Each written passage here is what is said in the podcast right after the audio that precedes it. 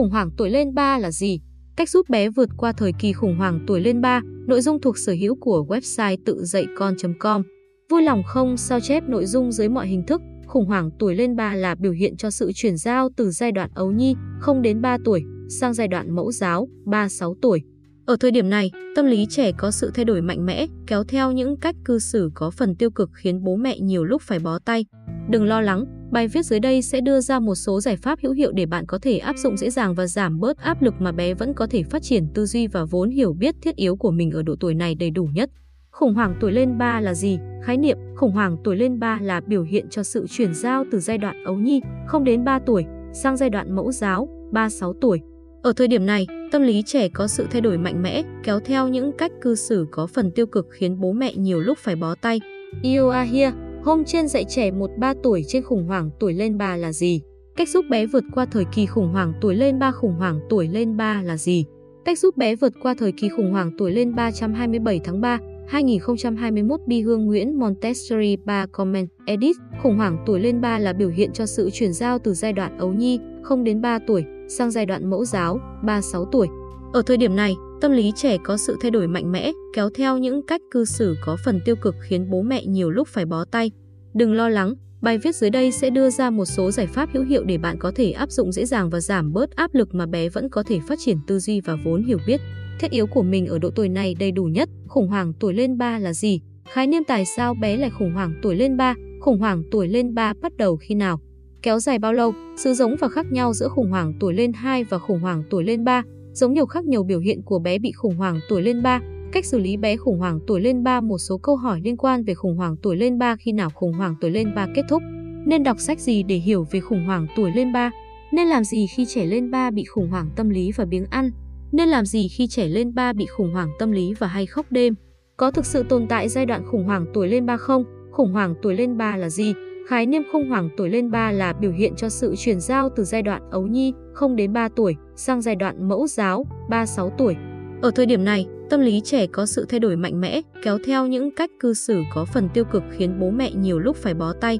Khủng hoảng tâm lý tuổi lên 3 là khái niệm được các nhà tâm lý học dùng để chỉ giai đoạn từ khoảng 3 đến hơn 4 tuổi với các biểu hiện về tâm lý, biến đổi rõ rệt biểu hiện trong hành động của trẻ, trẻ trở nên lém lỉnh hơn, tò mò với những thứ xung quanh mình hơn, nhưng bên cạnh đó, trẻ bộc lộ rõ ra những biểu hiện khác lạ ví dụ như không nghe lời, quậy phá hơn, có những hành vi vượt quá tầm kiểm soát của bố mẹ, dễ cáu gắt, hay khóc, thích sở hữu, thích làm trái ý người khác tệ hơn nữa là bé hay đòi hỏi, vô lễ với những người lớn người chăm sóc mình, tại sao bé lại khủng hoảng tuổi lên 3? Khủng hoảng tuổi lên 3 là một giai đoạn phát triển hết sức bình thường ở trẻ nhỏ. Chính trong bé đang có sự biến đổi để hình thành nên các cột mốc phát triển quan trọng để dễ dàng thích nghi với cuộc sống hơn. Thứ nhất, do mâu thuẫn giữa nhu cầu của trẻ với năng lực thực tế trẻ có. Theo nhà tâm lý học lứa tuổi Eric Erikson, 3 tuổi là khởi đầu của giai đoạn hình thành tính tự chủ và ý thức độc lập của trẻ.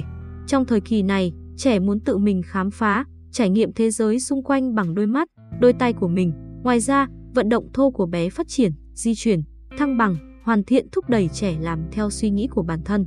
Trẻ say mê khám phá thế giới, thậm chí muốn chinh phục cả những thứ nằm ngoài khả năng vốn có của mình để thể hiện cái tôi. Điều đó sẽ dễ xảy ra mâu thuẫn, kỹ năng của trẻ không đủ để đáp ứng được suy nghĩ, mong muốn, nên khiến trẻ khủng hoảng với chính mình. Từ đó, trẻ cảm thấy khó chịu hay cáu gắt với bản thân, dễ khóc, dễ bỏ cuộc. Thứ hai, do người lớn và trẻ không tìm được tiếng nói chung nên dẫn đến phản ứng tiêu cực của trẻ. Song song với khả năng vận động, trẻ cũng bắt đầu hình thành ý thức về bản thân. Trẻ nhận ra mình là một cá thể riêng biệt với mọi người. Trẻ cũng muốn độc lập làm những việc liên quan đến bản thân. Trẻ hay nói, để con làm, mẹ để đấy đi. Không, không, mẹ để xuống đi với cái mặt khóc mếu. Trong khi nhu cầu độc lập của trẻ tăng cao thì cha mẹ vẫn chưa chuẩn bị sẵn sàng tâm lý buông tay trẻ. Vì vậy, nhiều cha mẹ thường có xu hướng cấm đoán, kiểm soát trẻ một cách chặt chẽ. Chính việc không tìm được tiếng nói chung đã dẫn đến những phản ứng gay gắt từ trẻ như bướng bỉnh, không nghe lời, muốn làm trái lời bố mẹ, khủng hoảng tuổi lên ba bắt đầu khi nào, kéo dài bao lâu. Đúng như theo tên gọi của nó thì giai đoạn khủng hoảng bắt đầu khi trẻ lên 3 tuổi. Ở giai đoạn này, trẻ đã học thêm được nhiều kỹ năng hơn và có sự thay đổi rõ rệt về tâm lý, Hành vi, giai đoạn khủng hoảng tuổi lên 3 thường kéo dài từ khi trẻ 3 tuổi đến 4 tuổi rưỡi với mức độ và cường độ khác nhau phụ thuộc vào tương tác của người lớn trong môi trường của các bé. Nếu như không hỗ trợ các bé có hành trang để vượt qua các bài đánh giá theo quy luật như thế, thì các bé có thể sống mãi trong sự khủng hoảng đó. Không có hành trang thì khó vượt qua được giai đoạn này và bé dễ bị sang chấn, lệch lạc. Làm cho cánh cửa của sự khám phá về đời sống của bé bị đóng lại và khiến trẻ trở nên sống khép kín, nội tâm, xây dựng vỏ bọc của riêng mình. Như vậy sẽ rất tiêu cực, giống như ta cứ sống mãi với cuộc khủng hoảng đó và không lớn lên được. Sự giống và khác nhau giữa khủng hoảng tuổi lên 2 và khủng hoảng tuổi lên 3 giống nhau, khủng hoảng tuổi lên 2 hay lên 3 đều là những quy luật nhất định. Trước mỗi một thay đổi trong sự phát triển cá nhân của mỗi trẻ thì đều có sự khủng hoảng. Đó chỉ như một bài test để kiểm tra, đánh giá mang tính quy luật để mỗi cá nhân có đủ hành trang vượt qua bài test đó hay không. Khi vượt qua rồi thì nó trở thành bước tiến trong dấu mốc cá nhân của mỗi bạn nhỏ. Vì vậy khủng hoảng ở đây là khủng hoảng để phát triển, khác nhau, khủng hoảng khi 2 tuổi là cuộc khủng hoảng cai sữa.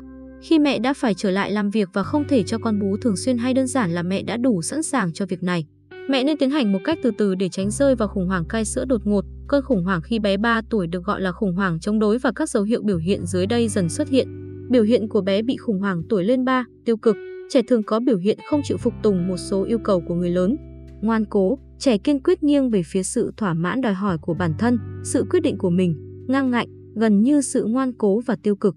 Nhưng nó có đặc điểm đặc trưng của ngang ngạnh là có tính công khai và thiếu cá tính hơn.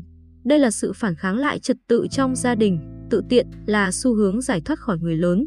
Trẻ muốn tự mình làm điều gì đó, vô lễ với người lớn, trẻ có biểu hiện nói chống không hoặc nói hỗn với người lớn, chống đối nổi loạn. Hiện tượng này xuất hiện trong các cuộc cãi vã thường xuyên với cha mẹ, tất cả hành vi của trẻ đều thể hiện sự chống đối. Dường như trẻ đang nằm trong trạng thái chiến tranh với người xung quanh, trong trạng thái ẩu đả với người lớn, chuyên quyền. Ở những gia đình có độc nhất một trẻ sẽ gặp phải xu hướng chuyên quyền. Trẻ tỏ ra chuyên quyền trong quan hệ với tất cả mọi thứ xung quanh. Nội dung thuộc sở hữu của website tự dạy con.com. Vui lòng không sao chép nội dung dưới mọi hình thức. Cách xử lý bé khủng hoảng tuổi lên 3, xây dựng nội quy và giới hạn trong gia đình. Bố mẹ cùng bé đặt ra các nguyên tắc và dứt khoát phải thực hiện đúng, cần có sự nhất quán trong cách dạy trẻ giữa bố và mẹ. Tránh tình trạng một người dạy dỗ, phạt trẻ còn người kia đứng cạnh bênh vực.